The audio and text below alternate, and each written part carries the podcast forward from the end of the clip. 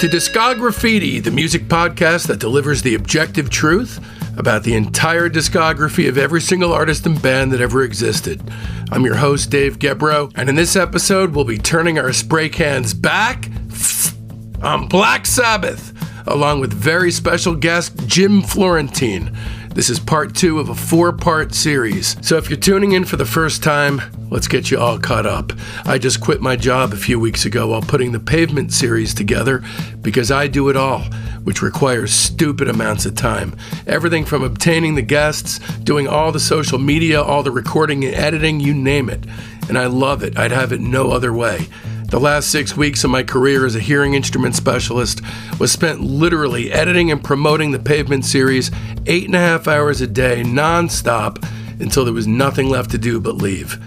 So, why am I telling you this? Because I'm doubling down on Discograffiti. My wife and three year old son are doubling down on Discograffiti.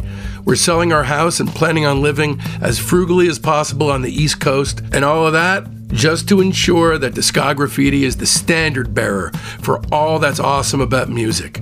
So don't go anywhere when this episode's done. Subscribe. Coming up, we have four fucking weeks of Jim Florentine rating Black Sabbath, then two weeks of Randy Randall from No Age rating Jesus Lizard, Sergio Dias from Os Mutantes rating his own early work, and on and on and on way into the future. Here's what I'd love for you to do check out all the back episodes and share the ones you dig with your friends. Also, join our Facebook group, Discograffiti Soldiers of Sound. We're on Instagram and Twitter too, in case you don't mess with the Zuck. Also, please rate the podcast five stars, along with a beautifully worded review, especially if you're listening to the show on good old Amazon Music or Spotify and anywhere else for that matter. It'll help a lot.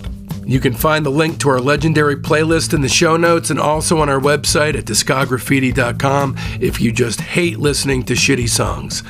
And if you're like me and enough's just never enough, then visit patreon.com slash discograffiti and become one of our Patreon soldiers of sound. Our Patreon feed is the ultimate music deep dive. I post three shows a week. The main show on Sunday, then Discograffiti's The Private Press with Paul Major on Tuesdays, and a Thursday wildcard episode, which is either an interview with that week's guest or one of our other offshoot shows like Rock Cousteau, Queasy Listening, Battle Royale, and on and on. So, hey, try it for a month. You've got nothing to lose. Okay, back to business. First things first, you need to know just how seriously I take this craziness. Discograffiti is heavily researched, and the music is always reassessed with fresh ears. We're not just covering albums. Uh uh-uh. uh. We do a searingly honest deep dive analysis of all EPs, singles, comp tracks, relevant solo work, and bootlegs. Every release is slapped with an objectively accurate star rating between 0 and 5, which allows us all to come face to face with the true shape of an artist's overall arc. And away we go then with Jim Florentine as we enter the musically undeniable Sabbath territory that is 1971. All right, 1971, Master of Reality. Master of Reality is uh, album number three, released July 21st, 1971. There's a lot of moves into what became known as stoner rock and sludge metal. You know, all the Kyuss guys and Queens of the Stone Age Nexus got a lot from this record and the next one. And the single from it is Children of the Grave. Let's talk about the background of this thing. So we we're at Island Studios, London. February to April 1971. Rodger Bain back in the chair again. Uh, this is the the final Rodger Bain collaboration with Sabbath. So from here forward, Tony Iommi took over uh, as producer for for the next several albums. On Children of the Grave, Lord of this World, and Into the Void, Iommi downtuned his guitar even further in an effort to reduce the string tension, uh, and so it's easier for him to play. But also, uh, Geezer wound up down tuning as well so we could match him. And that really formed the sound of this record. They were just, you know, tuning lower and lower and lower. And, and then it just became more and more and more and more evil sounding. Either Master Reality or Sabotage is the heaviest Sabbath albums to me in their catalog. Yeah. Both, I love the sound on this record. I, it's just just pure heaviness doesn't it doesn't sound anything like Paranoid. Doesn't sound anything like the first record. Right. Um, I, I, love it. Mick Wall wrote, "Bereft even of reverb, leaving their sound as dry as old bones dug up from some desert burial plot." It really is true. Like there's this like um, parched aspect of it.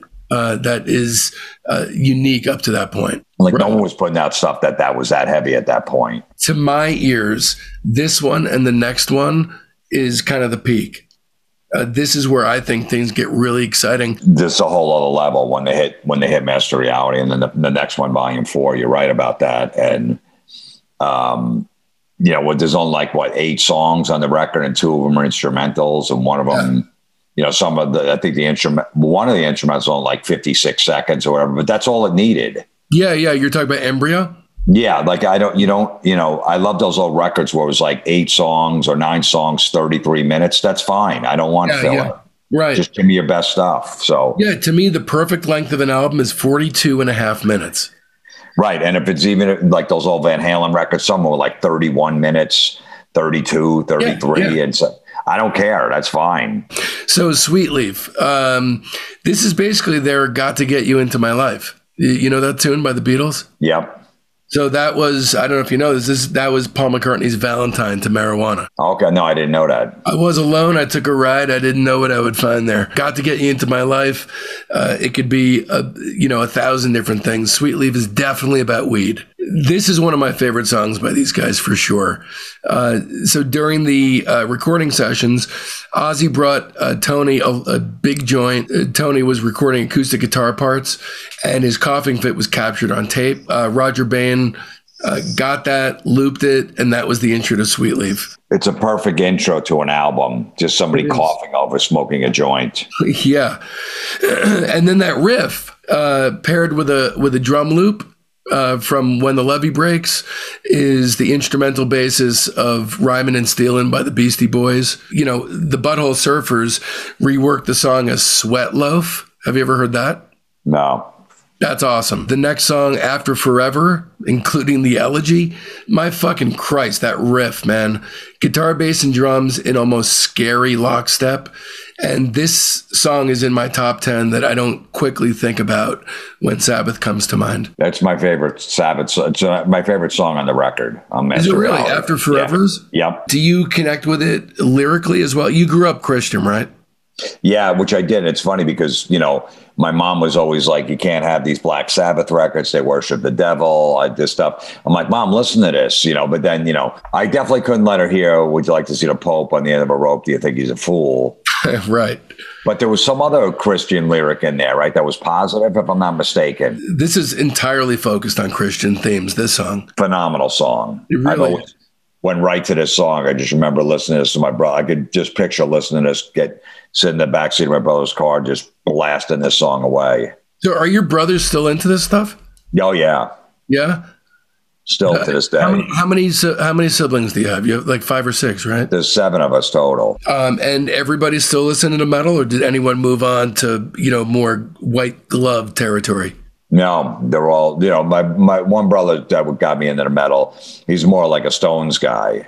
Okay, okay. You know, it's, that's his favorite band, the Rolling Stones, but he still likes the the Sabbath and the ACDC and then Ted Nugent stuff, you know, from the 70s and the Aerosmiths and stuff. So, yeah, yeah, yeah. And, the, you know, I think if you got into Sabbath when you were younger, there's no way you cannot like them when you're older because the songs all stand the test of time. Yeah, that's true. They're so good that, you know, you can always go back and listen to it. It's like, ah, I don't like them anymore.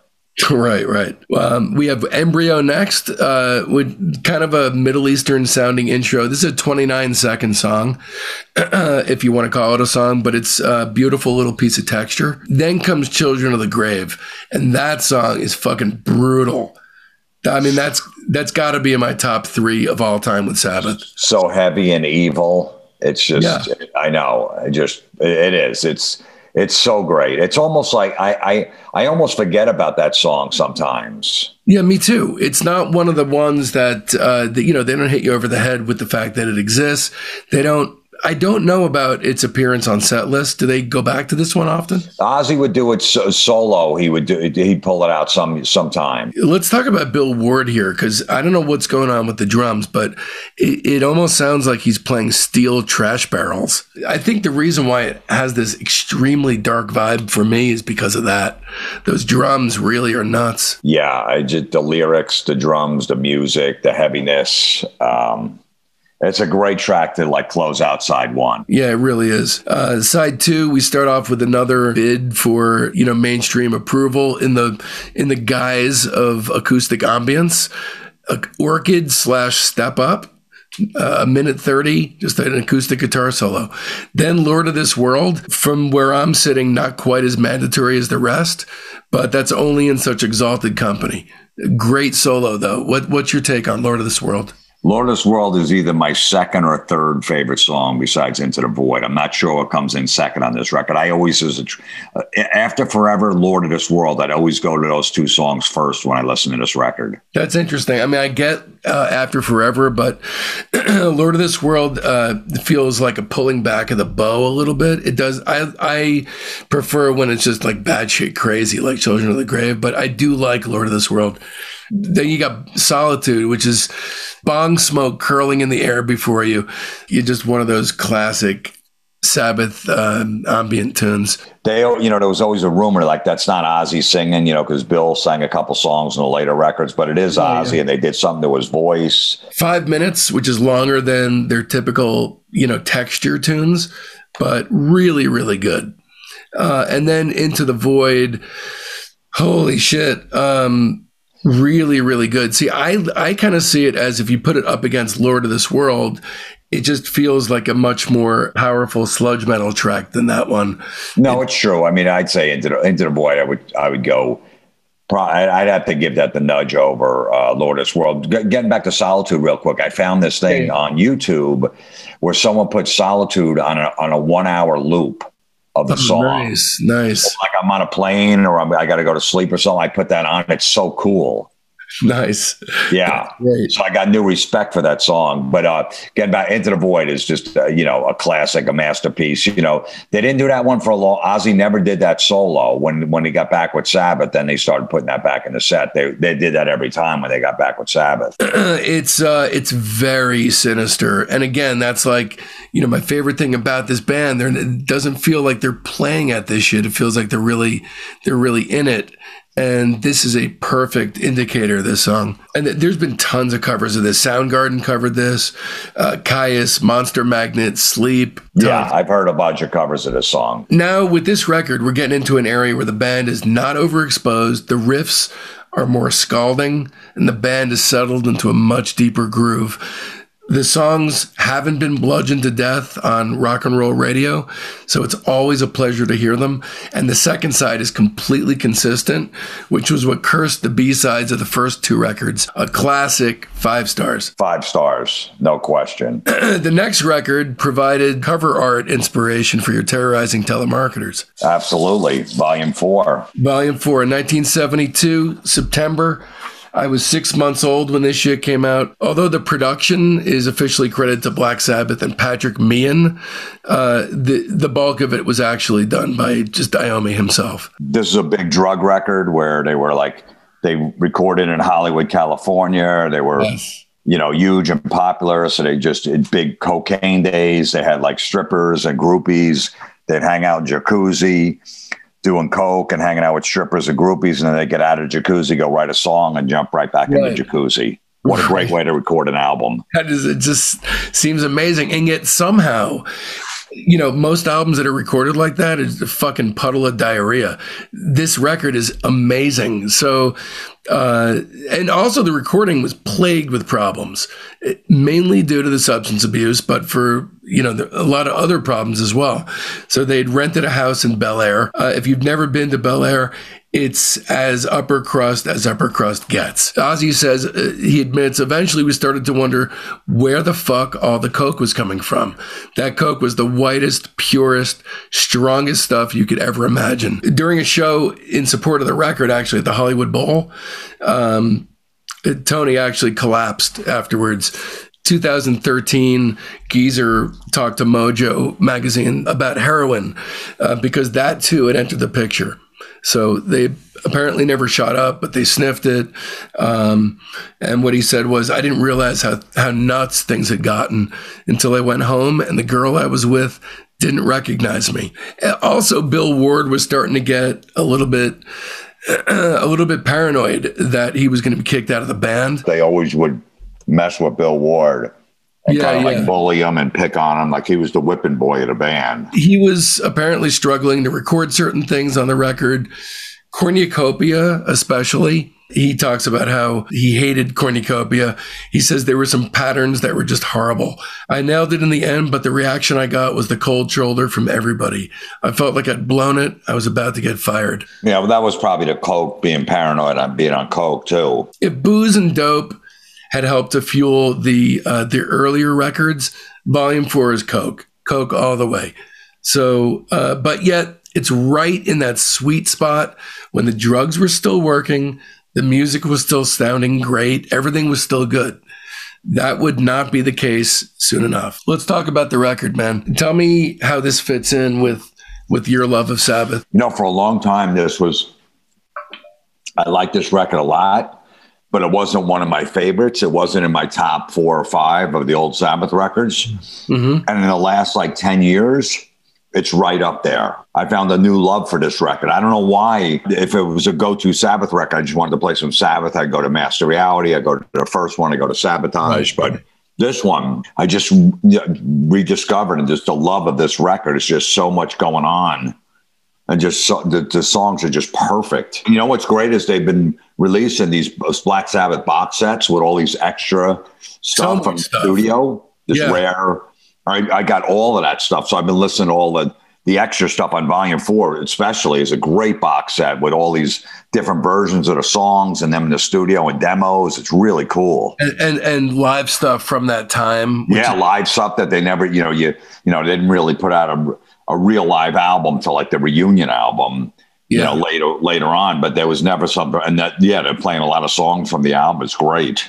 So t- tell me why the cover art from this one that this is what you chose for terrorizing telemarketers was it just a spontaneous and is it just the first one that you use it on or is it is it every well no because well because we were uh, we were just calling terrorizing telemarketers volume one volume two volume three and when it yeah, came yeah. volume four we're like we got to use that which by the way this album was supposed to be called snowblind but the record label said no you can't make it a drug re- reference on the title so there's a uh, a mention on the back side on the on the back cover of the record. They do it in such a it's funny because they're they're so not looking to be discreet about it at all. So they just uh, talk about the in capital letters C O K E Cola Company of of America. Coke fueled this record, and this was during a time when uh, I can't remember the exact year but Coke was on the fucking cover of, I believe it was Time magazine as a like a wonder drug. And, you know, these guys were kind of dipping into that, that, that perspective well of, you know, this is, but, you know, might be dangerous down the line, but we're getting a lot out of this right now. So fuck it. Absolutely. So, yeah. They, they were probably mad because that's what they had to do with the paranoid record. And now you're telling us we can't call it Snowblind, which the record was supposed to be called yeah. Snowblind we can't do that. It's all right. So we're going to at least put some subtle stuff on here. Yeah, and even even Lester Bangs at this point, he threw in the the he fucking waved the white the white flag. Oh, well, he finally comes along on, on the fourth totally record. Comes around, totally comes around. So mm-hmm. that's good. That's good to see because I respect that guy, and it's good to see that he actually uh, he woke up. So track one, Wheels of Confusion eight minutes long. Some would say not the best idea as far as how to start your record off, but fucking hell, is it a great idea for them to have started their record off with this? Um, Unbelievable. Un- so good. Probably the most underrated Black Sabbath track of their of their catalog. You you think so? You think this yeah. is the one? Yeah. It really is just a perfect introduction.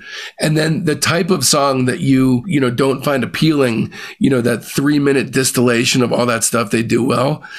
I'm really curious to see if, uh, or to hear if Tomorrow's Dream actually ticks those boxes for you. Tomorrow's Dream's a, a solid song. Not, you know, not my favorite on the record, but very solid. You think it's too much like Paranoid, where it tries to do everything in too quick? a time? No, no, no. Um, I just, you know, I liked other stuff more on the on this record than Tomorrow's Dream. There's so much Right, going right. on that, you know, there's so many great tracks on this record.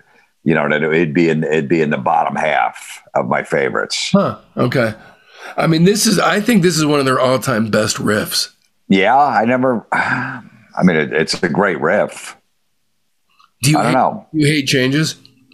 I love changes. You do. Okay. Love it. Yeah, yeah. And you've heard the Charles the Charles Bradley cover? It, makes you cry. It really does. Yeah. Totally unexpected. I, I'm guessing that he didn't know what the song was, and you know, uh, fortunately for the universe, somebody introduced it to him because it really. I agree with you. More emotionally affecting than the uh, the uh, uh, the original version. It definitely is. Yeah. Yeah. But I I love changes on volume four. I love, you know, coming from Wheels of Confusion, Tomorrow's Dream to Changes, a complete, Yeah. you know, a, a slow ballad, which was actually, you know, that was like their first ballad about, about a, you know, a relationship, which, you know, they never wrote songs about that. It- uh, actually, about um, Bill Ward's breakup with his first wife. Right.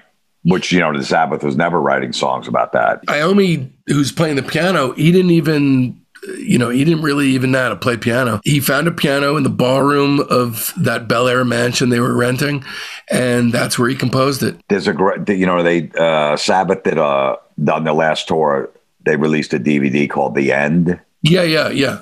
Did you ever see them when they go back in the studio and do changes? We're going to be talking about it.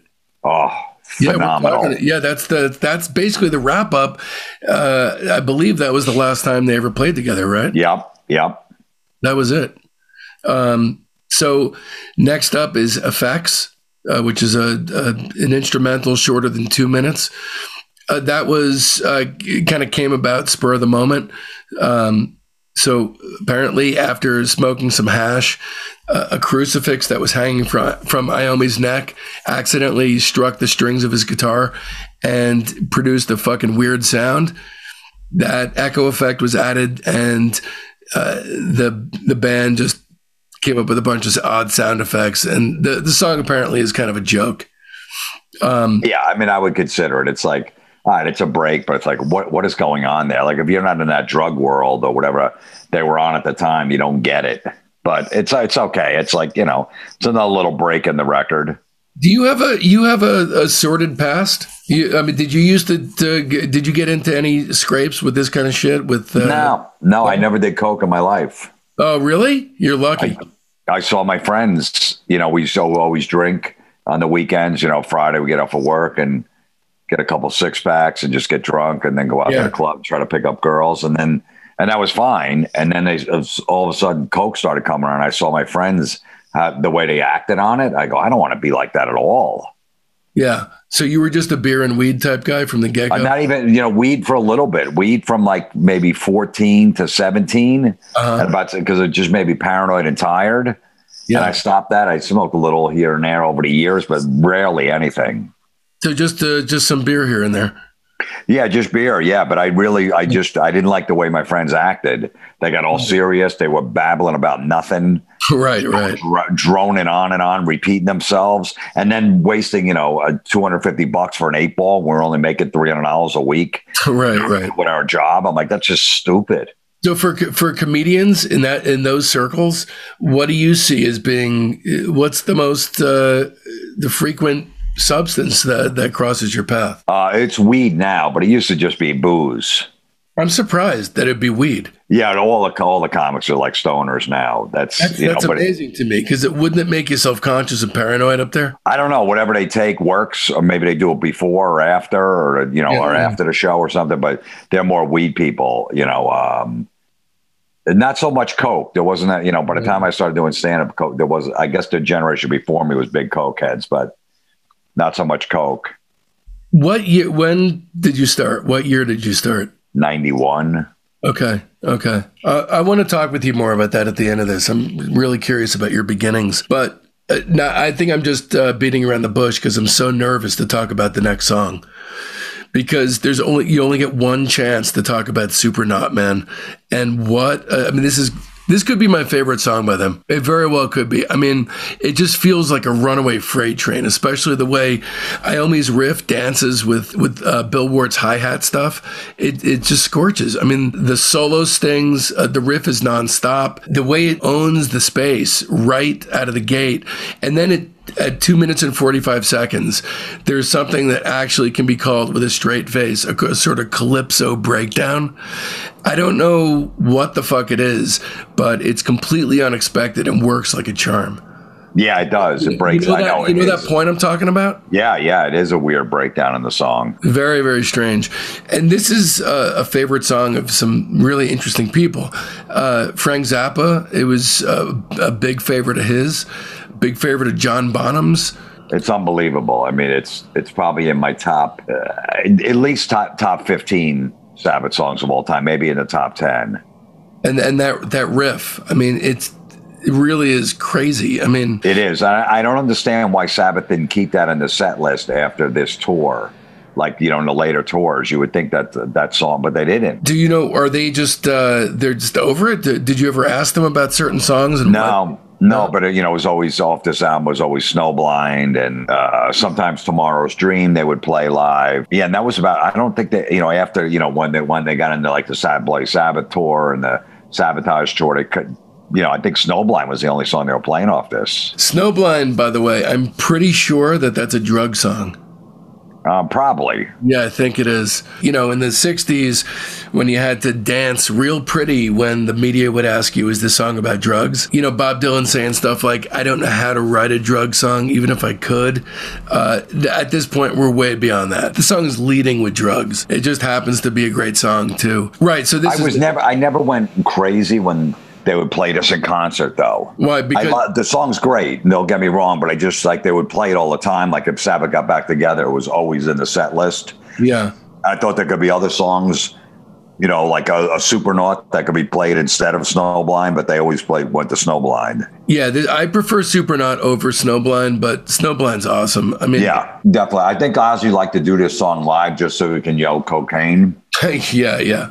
Uh, Cornucopia is next up. Uh, You're Going Insane. I'm Trying to Save Your Brain is another great one, maybe just a notch below the rest on the LP, but a solid tune. Are you unbelievable? Great song, great underrated song. So you think this is one of the better songs on the record? Well, it, it's in the top four there's so many good ones. So I, I, I, put it in the top four. Not as good as Supernaut, not as good as Wheels of Confusion. Yeah, yeah, yeah. Those are probably my two favorites on the record. Yeah. And of course, Under the Sun as well, which we'll get to. Uh, and then St. Vitus dance. Oh my! Yeah, yeah, yeah. This record is is really strong. So Laguna Sunrise is next. I think one of their best uh, textured ambient works. St. Vitus dance, not really very satany, but you I like it a lot. Love this one. Yeah, it's really good. I don't like it. There's so many good songs on this, and the, this album's like all over the place. So you got Changes, yeah, Laguna Sunrise, that it just almost gets a little lost in the mix, but it's so good. It's true. It kind of does a little bit. Um, like if you went to this album, you wouldn't go just go to this track.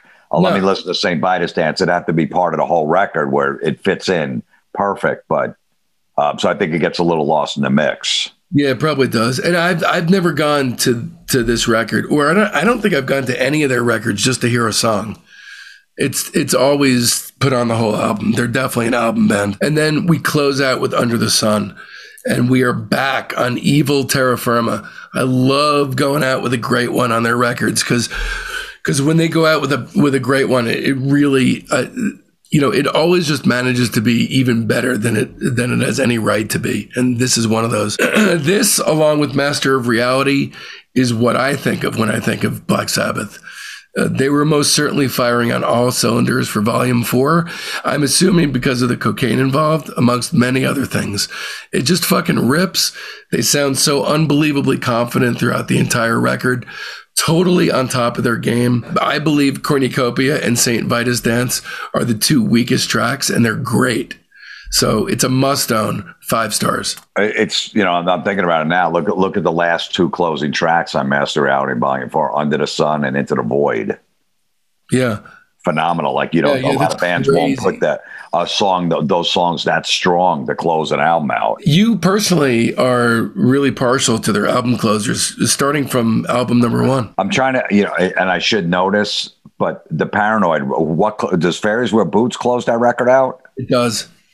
It does. Yeah, I mean does. So another got one. These really strong epics. I mean, these are not like Yeah, yeah, like short punchy tunes. These are like you know, just, Yeah. Let's sit and hang a while. because usually you throw them at the end, like, all right, we'll just throw it. it it's okay, the last track, but you Yeah, don't yeah. you don't want to bury it that far into the album. Okay, you know, you're like, no, that's a really good song. Let's put it closer to the front. You know, we diverge on this point, but um, the first record, "Warning," is a is a very odd way to close the record. I think um, a good way, but certainly not indicative of the the styles of tunes that would that would wind up closing their records. Now we have a live record. I like to. I want to talk about this now because even though I give it. Well, by the way, a volume four, or five stars, oh okay you did I forgot you hadn't okay so this Yeah. is, so far you're all five right all five. Live at Last was released in 1980, but I just want to do a quick mention of it on Discography. We don't really linger on the live albums. It was a cash grab from a record company that owned the rights to it that Sabbath didn't approve. They didn't want it out. They didn't That's like the way it sounded. It was it was available on bootleg before they even put it out. I think my brother had it on bootleg. That's right. It was all about Patrick Meehan. So Yeah. Patrick, yeah. So he was, I guess he was fired in the late 70s, but Right. then So it was like around 1972 because I don't think there's anything on Sabbath Bloody Sabbath on there. uh, it was recorded in 73. Oh, Okay, so Um, before Sabbath Bloody Sabbath. Yeah, this was uh, March 73. So Okay. th- yeah, this this was recorded before Sabbath Bloody Sabbath. I never really got into it. I don't know for some reason. I mean, they released it after Ozzy was out of the band. It came out in '80. I was like, all right. And I, I think because I already heard it, I had it on bootleg. you may you may think otherwise. For me, I'd rather hear the studio versions of all these songs. Yes. But um, anyway, we're in a different phase now, man. Phase two, tempering the metal, Vispels und Whistles, 1973 to 75. Not not quite sure why the German thing just decided to go that direction. 1973, Sabbath, Bloody Sabbath. album number five, released in, in December 73, produced by the band and recorded in London in September 73. Uh, one single, Sabbath, Bloody Sabbath. What do you think about this record? Well, first I know that they had trouble. Like they, they went to a recording studio and they had nothing. Right. They were just sitting around for like a few weeks, and Tony, like, we don't have anything. They were really nervous that they weren't. They didn't know what they thought. They lost all their creative juices, and then Tony came up with the "Sad Bloody Sabbath" riff later on, and like, all right, then they started the record. I used to have this one high up in the in the Ozzy era albums, but it's gotten lower over the years, and it's definitely lower for me. And Really? Volume Four has moved way up. Yes, That's interesting. This one has always been super high for me. Um, I really love this record. Uh, you're you're spot on with the with the title track. They basically were looking to recreate the vibe of Volume Four. So they, you know, they came back to Bel Air. They rented a house. They, but it just wasn't coming. And you know, they were getting fucked up all the time. They were tired and weren't able to complete anything. All they were doing is sitting and waiting for Tony to come up with stuff. So if he didn't come up with anything, nobody would do anything. right. Yeah, Tony, absolutely. And Tony had the writer's block at the time. It was written Right.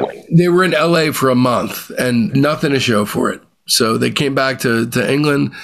They rented a fucking castle, as one does. This is a castle that had previously housed such denizens as Led Zeppelin, Mott the Hoople, and Deep Purple. They almost, uh, Geezer said, we almost thought we were finished as a band. Once Tony came out with the initial riff for Sabbath Bloody Sabbath, we went, we're back. One cool factoid, especially for someone like you, Jim, who, who hates prog, uh, that Rick Wakeman from Yes was brought in as a session player. He's on Sabbra Cadabra. Yeah.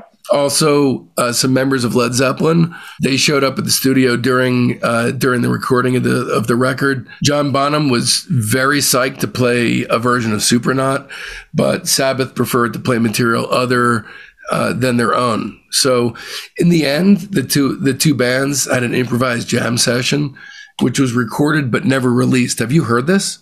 No, I never did. No. I, I wonder if it's even possible to track this down.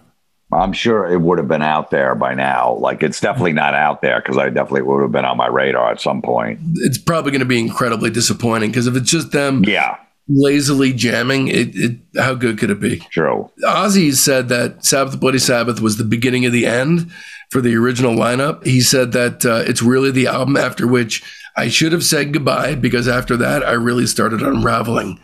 Then we ended up falling out of favor with each other. All Well, kinds he of also didn't like the last three records, which I definitely have an issue with, especially with the Sabotage record. so meaning uh, meaning Sabotage, Technical Ecstasy, and Never Say Die, which I have a, Okay, a okay. big problem with Sabotage. I'm hating, thinking it wasn't a good record. That, that that doesn't make any sense. I mean, usually the artist is the worst person to assess their own career. Right. Sabotage is definitely not a bad record. Uh, building on the changes that were introduced on the last record, some of these new songs incorporated synthesizers, strings, keyboards. Tony Iommi even experimented with sitar and bagpipes, but felt like he wasn't able to master the instruments. Did you know about that? Sitar and bagpipes? I didn't know that. No. I mean, that's like some serious spinal tap shit. Well, you know, I mean, Bon Scott used bagpipes on It's a Long Way to the Top if you want to rock and roll. And that was Yeah, what, yeah. like 76? Uh, Look, I love this record. I love the spirit of experimentation on it.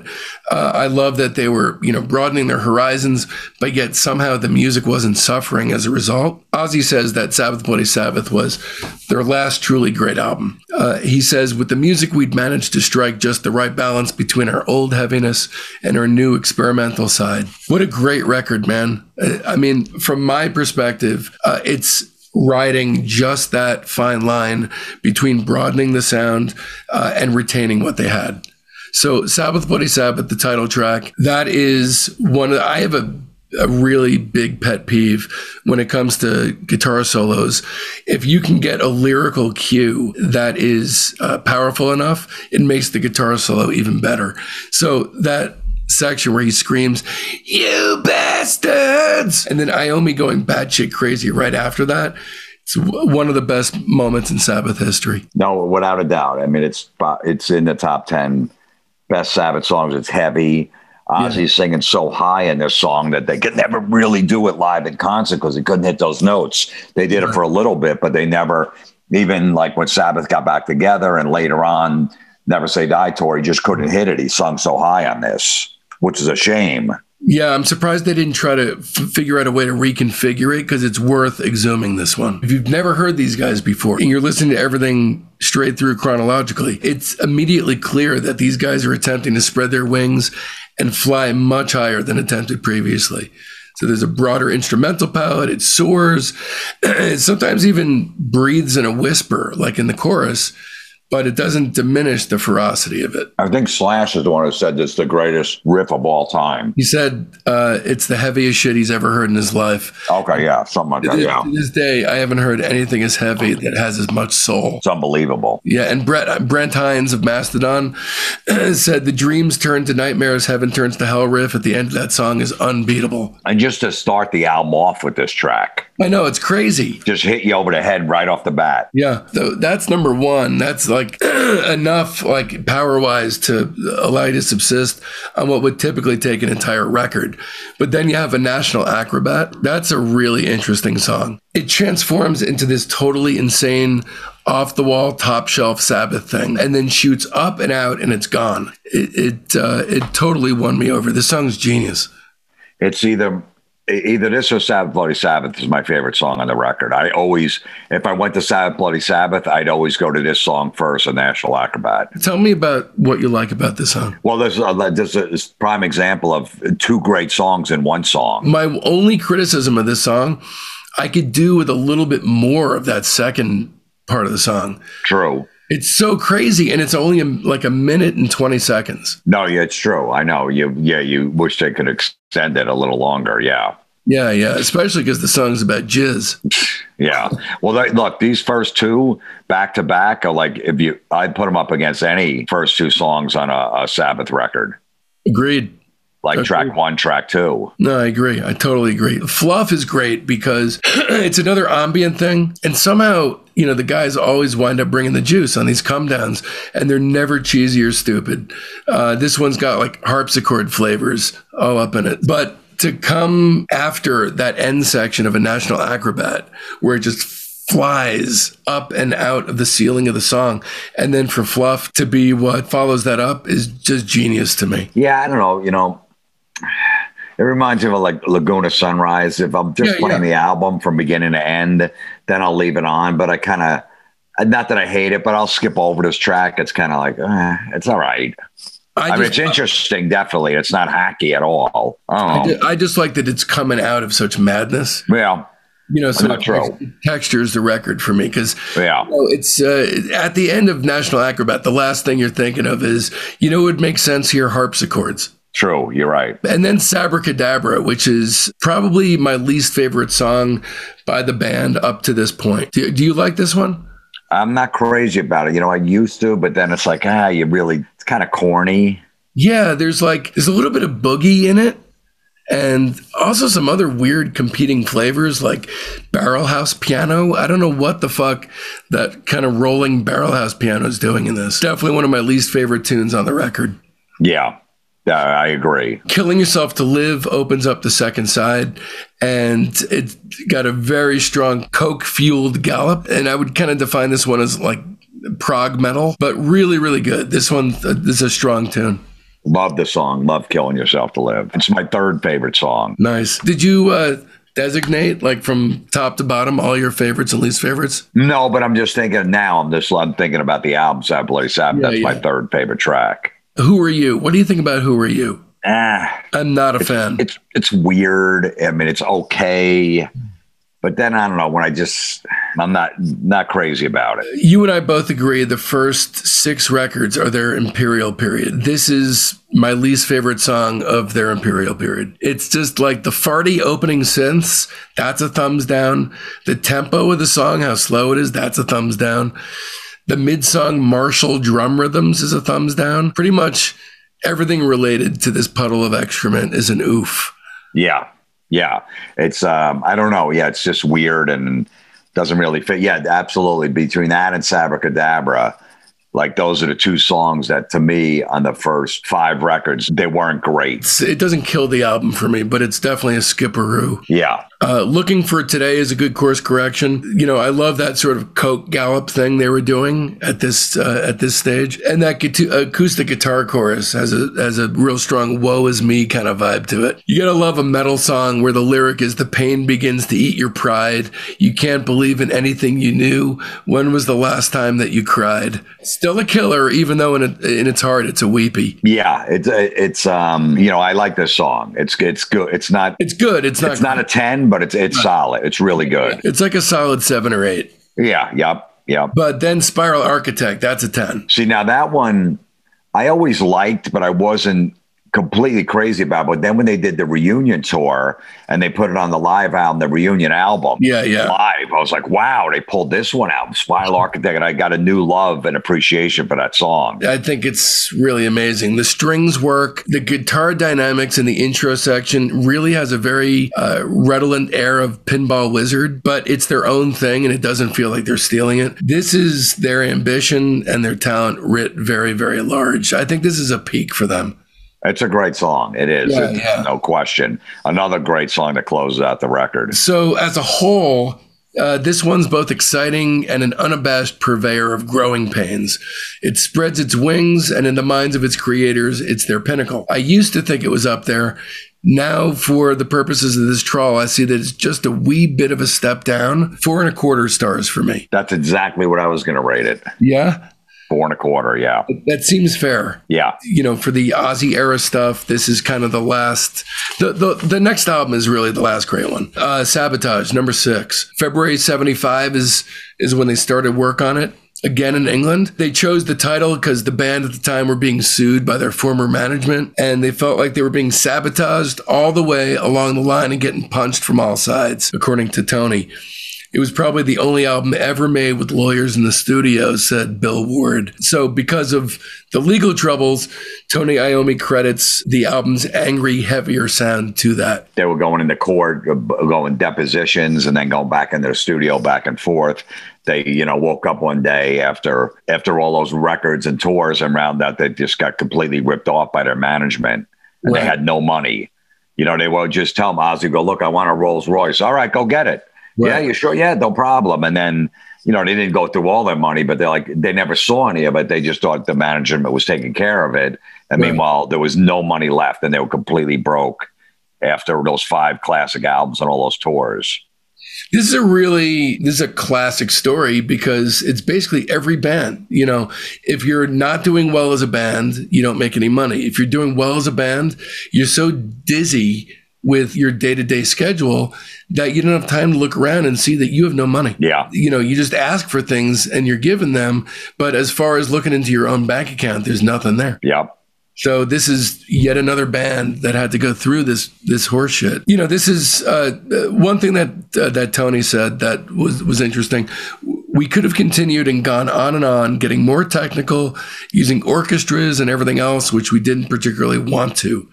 We took a look at ourselves and we wanted to do a rock album. Sabbath Bloody Sabbath wasn't a rock album, really. Uh, the recording sessions would usually carry on into the middle of the night. And these guys were, again, you know, doing a lot of experimenting. Bill Ward experimenting with the drums, especially that backwards cymbal effect. But Ozzy was getting, was, was starting to get you know, really antsy. From his point of view, the way they had it for the first record, where you record the whole thing in a day and mix it in a day, that they never improved on that theory of recording he wrote in his autobiography that sabotage took about 4,000 years. Yeah, I don't know. I mean, I know they were going through some crap and stuff like that, but I don't care how long this record took. It's my favorite Sabbath album. Between this and Master Reality, they're the two heaviest Sabbath albums. That is super interesting that this is your favorite. It's a powerful record. It's a really powerful record. These guys were going through some serious shit in their personal lives too. And I feel like that gives it uh, an underpinning that the other records don't have. It's angry and it's heavy, and I love it. Yeah. Do you like the cover or do you hate the cover? Because a the lot cover's of just, it is what it is. I mean, it's I like not, it. You know, I like it. Yeah, it, it's it doesn't bother me. I mean, it does. The Sad Bloody Sabbath cover obviously is way better. But this is uh, the only reason I'm mentioning is because Sabotage is roundly regarded as one of the worst album covers in rock history. No, I mean you know. Yeah, but I don't know why. I mean, well, a, Bill Ward was wearing, I think, someone's tights, some woman's tights, or maybe I yeah, wife's tights, tights, or something. Yeah. The, the, cover, never mind. Cover, I, I, I like it. I mean, it's a, like a classic album cover for me because I always yeah. know what's inside. Right, exactly, exactly. So this was released uh, on June 28th, 75, peaked at number 28 in the US.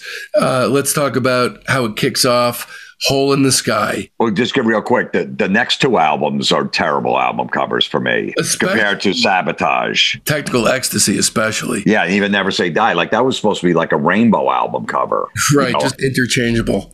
Yeah um, Hole in the Sky, uh, unbelievable way to start a record off. It really is amazing, and it's got you know what I really like to the the way that the song chugs is that it has a certain kind of sleaze to it. Yep. That I didn't really see before. I mean, there's there's songs coming up like at this period in their history that are kind of sleazy, like Dirty Women, where they weren't really going there before. Yeah. You know, I, I kind of feel like it has a, almost like a, an American Woman kind of vibe to it. Another great solo and uh, just a perfect opener. This is a great song, man. Heavy Ozzy singing really high register too, which yeah. you know he couldn't recreate later on in his right, career right. and stuff, unfortunately, because these songs would have been amazing live. You know, there's that one Past Lives record they recorded at Asbury Park at the Convention Hall, which I've been there a bunch of times. And they did a bunch of these songs off this record. It was just, it wasn't even out yet. Ozzy was saying, "Hey, we got a record coming out in a few weeks and stuff." So they did Megalomania live, um, Hole in the Sky, and I think the Writ off this record. Fucking the Writ, man. I mean, there's yeah. some really amazing songs on this one. So don't start too late. Another sort of textural ambient thing. 49 seconds, not much to talk about there, but. You need a break in between Hole in the Sky and the next song that's coming after Don't Start Too Late. That's true. I mean, there's some sprawling tunes here, and Symptom of the Universe is one of the kings. Uh, it has a different kind of feel to it you know, I wonder how you communicate the intricacies of what you want in the studio if the genre simply hadn't been invented yet. Ozzy's vocal, which is kind of has this like evil, taunting playground sneer. Like just before four minutes, there is a sick solo, like completely off the charts. It sounds like it's bursting out of the speakers and then melts down into this blues breakdown that's It sounded like it emerged from side two of the debut record and on and on into a cyclical, almost John Fahey like coda. It's one of their most ambitious songs. I love that blues breakdown at the end. You know, when they did this song live a few times, whatever, they never, um, they wouldn't do that blues breakdown at the end. Really? Yeah, they would cut it off at the, you know, they wouldn't go to that, they wouldn't go that far with it. Did you ever ask Ozzy what the reason was behind that? No, he wouldn't have remembered. Maybe they might have done it then next door too, but they never did that. The, the, the last part of the song. It's to me, it's Symptom of the Universe riff and Sad Bloody Sabbath, the two best riffs Iommi's ever written in his career. You think so? You think this one's in the top top two? Absolutely, it could yeah. be uh, better. Yeah, I mean, it's probably second to Sad Bloody Sabbath riff. Probably the main reason why think it's sad that they would abandon or um, excise that blues breakdown part is that uh, unlike the rest of the song, which was all Tony, that part evolved from an in studio jam and it was created spontaneously in one day. So to think that they, you know, tossed what the band's work was is that's a bummer. Yeah, I don't know why they did that. I'm surprised, but I just remember they never did that. I always liked that part of the song, that breakdown. So you're you're way more uh, you know i like metal a lot but but you're obviously the metal guy so the main riff to the song is considered to be a huge contribution to the birth of thrash. Uh, would yeah. you that's accurate, or or you know, are there songs that that way? No, I definitely, absolutely think that. I mean, definitely, you know, Metallica said, you know, the Sabbath stuff was a huge influence on them, and they wanted a first thrash band. So Absolutely. Yeah, is, it's incredible how you have this like initial supernova of this band creating this genre and then these uh, starbursts of micro genres that fly out at you. It's pretty impressive. When Ozzy was on tour with Metallica was open up, they were on their Master of Puppets tour. And he said that Cliff Burton, when he was still alive, that was the last he said he would just go walk around playing um, Sabbath bass riffs on his on his bass guitar to Ozzy He's like, I don't remember that stuff. He goes, the guy that constantly he knew everything about my career and all the Sabbath right, stuff. Right. And Cliff was a huge part of that band at the time, especially you know the first three records he was on. Yeah, that must be nuts to be you know to be in Ozzy shoe or any of these guys, but let's just say Ozzy specifically. It's pretty well documented that he he probably doesn't have much memory left, yet he's surrounded by these people who could play every note of his career. Thank God, right? Yeah. Because if he didn't have those people, it's like Brian Wilson. Are you at all a Beach Boys fan, or is that way out of your will? Not really, but I know a little about Brian Wilson and the craziness in his life. If you take away the metal thing, you know him and Ozzy, there's not much of a difference there. You know, these are guys who, through whatever personal quirks, uh, substance abuse was the solution to their problems. So, uh, megalomania.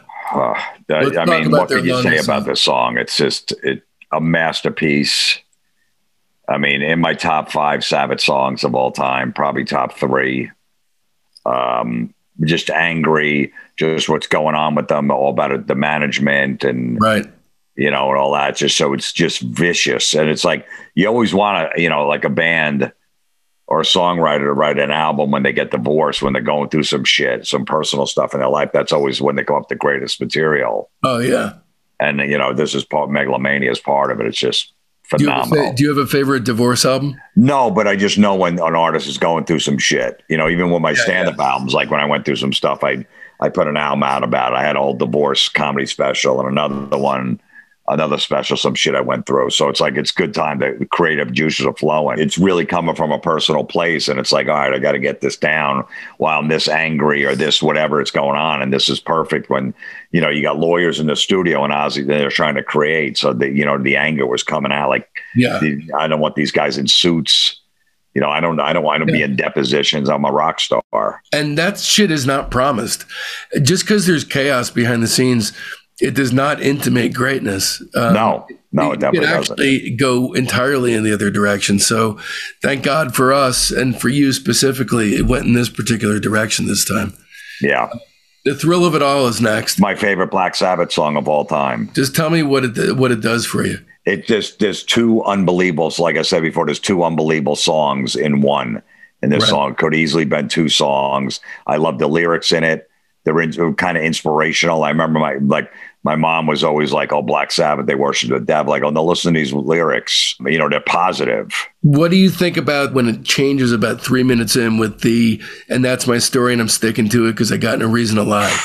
It's unbelievable. It gives it gives me chills every time. I love it. It's it's an interesting place for them to be. I feel because uh, it actually starts sounding like a like a more marketable kind of pop metal, almost Def Leppard like. Huh? I never. I don't. And, and, by the way, I don't mean that in a bad way. I I love. Right, right. No, I know, but I never thought about that. I mean, just to open up side two, I just remember turning an album over after Megalomania just punches you in the face. And yeah. you turn it over and you put this on. It's like, holy shit! You got to be kidding me. Yeah, yeah, it just really hammers it within the first minute. I mean, just just hammers you. It, it, it rocks. In my notes, it says it rocks so fucking hard you think your system's gonna split directly and fucking. It's just it's a masterpiece of a song. It is. Then there's some weirdness with Supertzar. Uh, it's an instrumental with a vocalizing choir. So this is sort of like satanic hooded style Gregorian ceremonial type instrumental. It's a very rare thing that you actually get to hear drugs because drugs don't typically make any noise. But in Sabbath's case, uh, it, I think it takes the form of a vocalizing choir. I would call this a spinal tap level oddity that at the very least is amusing. Yeah, it works for some reason, and I, you know, they used to always play it before um, they came out on mm-hmm. like right that right before when they came out in concert. Twisted Sister used to always do that. I used to see them back in the day. They always play It's a Long Way to the Top if you want to rock and roll. The place would be packed. The place would be going nuts because they knew they were coming out right after that song. And Supertzar was said the same thing on the last few tours. I guess it works well for that. I don't know. For some reason, it kind of builds, and I, I don't mind it that much. I like it more than like a fluff or Laguna Sunrise. That's yeah. I'd have to disagree with you there. I love even those those songs are way more creative. Like those but, songs feel like they're standalone. This feels like I, if I heard it on the radio, didn't know a Sabbath, I would still enjoy it and leave it on. This to me sounds like let's come up with something that you know we could walk out on stage to. Oh, yeah, maybe, yeah. Am I going insane? Radio? Do you know the the whole radio thing? What that was? Yeah, the label wanted a single because they heard it. They were like, "This is this album's angry and it's heavy, and we want something to get played on the radio. You got to write a single." That is the reason for the song, but but uh, the the common conception is that radio in parentheses was, was crazy or something. Yeah, yeah, it, that's actually what it means. It's cockney right. for mental. Yeah, yeah, yeah. No, I um, and believe me, like this like I said, my son liked this song. He picked it out when he yeah, was like yeah, seven, yeah. which is weird, but this would never be like this isn't a, a, catchy song where it would be played on the radio. It's weird. I love I love it this is. song, but it's just weird. It would never be like get massive radio airplay. I think it's I think it's good. I don't think it's great or terrible. I think it's just good enough to earn a place on the playlist. Ozzy felt that although he was happy with most of the songs on Sabotage, he felt that this song and Supertzar were distractions on what would otherwise be a perfect album. Uh, he's got a point there, but you know, I I don't know. To me, it like it fit in with the record because they always did weird stuff. I mean, I guess because they were back to back, maybe. I like this tune. I always like this tune. I, know. I think it's funny that it is a catchy song. It's got radio in the title. It's almost like they're like, you know, fuck it. It's almost like their version of "We Built This City." Uh, maybe that was probably totally unfair to compare it to "We Built This City." Yeah, because that's. I mean, I don't know what you think of that song, but to me, that's one of the worst songs ever written. Yeah, it it, it kind of is, but I it is I love, just cheese cheese beyond cheese ball song. It is, and why I love it is because the band that that did it initially they had so many ideals. And for them to have sold them all down the river so hardcore for uh, We Built This City is what makes the song ultimately a payoff every every store I walk in, I hear that song and it drives me insane. Right, and, and then I, and it's so catchy that I can't get out of my head and I get mad. Right, right. But then think like in 1967, back in San Francisco, the band that was screaming the loudest from the rooftops about ideals and you got to be this way, you got to be that way was Jefferson Airplane. Right. So he fucking sold out harder than anybody. Yeah, yeah, yeah. That's why I love it. That's why I love it because they're just like, fuck it. We're going to sell out in every way, shape, and form. Of yeah, that's true. So the Writ, uh, the Writ is a lumbering behemoth. Is it their longest song or second longest? No, because I think Megalomania, Megalomania. you know, Yeah, Megalo- Wheels of Confusion is like eight minutes and forty six seconds or something like that. The Right, Writ, the Writ is eight minutes and seventeen seconds, if I'm not mistaken. Eight forty-five. Eight. Wow, man, I was wrong. The vinyl, I always, you know, I not only memorized like the liner notes, I would look at how long the songs were, and I used to know all of that stuff. So do you? Are you a vinyl guy? I never got rid of my vinyl from back in the day. I probably got 2,000 albums. I put them away for a long time when vinyl started coming back. I started buying a little, but I have everything on CD. I had everything on cassette. So it's like I wasn't going to go out and start buying a more vinyl. I'll get some on vinyl, but um, not really. I mean, I got everything I need pretty much on vinyl. Most of the time when you're listening to music, are you streaming it? Yeah. Yeah, it's just it's just the most convenient way. It is through my phone. I got Apple Music. I Yeah, pay yeah. 10 bucks a month and everything's on there. I, I I have very nerdily put together playlists that really uh, not just uh, Apple Music but iTunes match. So it matches all my playlists for this podcast. It, it totally is necessary. The, the Writ is an odd one because it's uh, it's this out and out masterpiece that for some reason isn't mentioned half as much as it should be. and that's Ozzy's uh, kid crying in the beginning of it. Really? From going in, from coming out of "Am I Going Insane" into the Writ. That's his That's his kid. son um, uh, from his first wife. Let's talk about the Writ. This is a really interesting song. First of all, this is the, the Writ is an absolute epic song that ties up their first period. This is really kind of tying it up because Technical Ecstasy and Never Say Die just kind of squanders goodwill more than anything. But um, at five minutes into the song, when the harpsichords and what sounds like harps crash in, and Ozzy starts ruminating, it gets me every time. It's unbelievable. I mean, love it's it, yeah, it's you know just pure anger towards the management that ripped them off, the lawyers, everything they were going through. Just like you know, similar to like megalomania, and you could feel their pain and his his viciousness, how mad he is, and just disgusted. It's great. Also, what an incredible thing for them to conclude their purple patch. It's they seem at least. I don't know if they're actually addressing their audience. I, I don't know who they're addressing here, but that section of "Are you metal? Are you man?" You've changed a bit since you began. I'm guessing it's their audience addressing them. Um, I don't know. I'm not sure about that. But I love those lyrics. Uh, Oh, yeah. This time out, Sabbath is incorporating its ambitious elements into a folded in, well incorporated set. So it's a, it's a, I think it's a great album. Lots Now, do you know that there's a hidden track after that? no, I didn't know that. Yeah, there's a hidden track called "Blow in the Jug." The album it would go like 30 seconds after the writ. You let the let the needle keep playing, and all of a sudden, this little song called "Blow in the Jug," and I think it's Bill Ward singing like on a piano. yeah, it, it is. It is Bill Ward. But I, I honestly, when I was listening to the record, I couldn't tell if I was hearing it or if it was not part of what I was listening to. If it was like a bonus thing. Is it on the regular record? No, it's not. They never. It's not on, on there. The writ closes it out. You know, you have to let the album basically play. It's the run out groove. Right. If you didn't, if you didn't let the album play at the end, you wouldn't know it was there. Again, really confusing in only that way that Sabbath can be. Yeah. This is a great album. Lots of synths, peripheral touches. Sabotage has an orchestral, broad stroked, intense grandeur about it. The drugs are on the downward swing, but somehow they're still able to connect the bat with the ball, which is really impressive. If you've ever done tons of drugs, even over the expanse of one day, try to imagine that times years. Under those conditions, especially, this is a masterpiece. Their last great album until their last album. Four and a half stars. Five stars, no question. All right, that about does it. Thanks for joining us. A heartfelt discography thanks goes out to our graphic designer, Todd Zimmer, and my beautiful wife and son, Jen and Mason. Be sure to stay tuned because this Tuesday brings upon us another incredible episode of Discograffiti's The Private Press with Paul Major, wherein you'll be introduced to a new world of music there's very little chance you've heard or heard of before.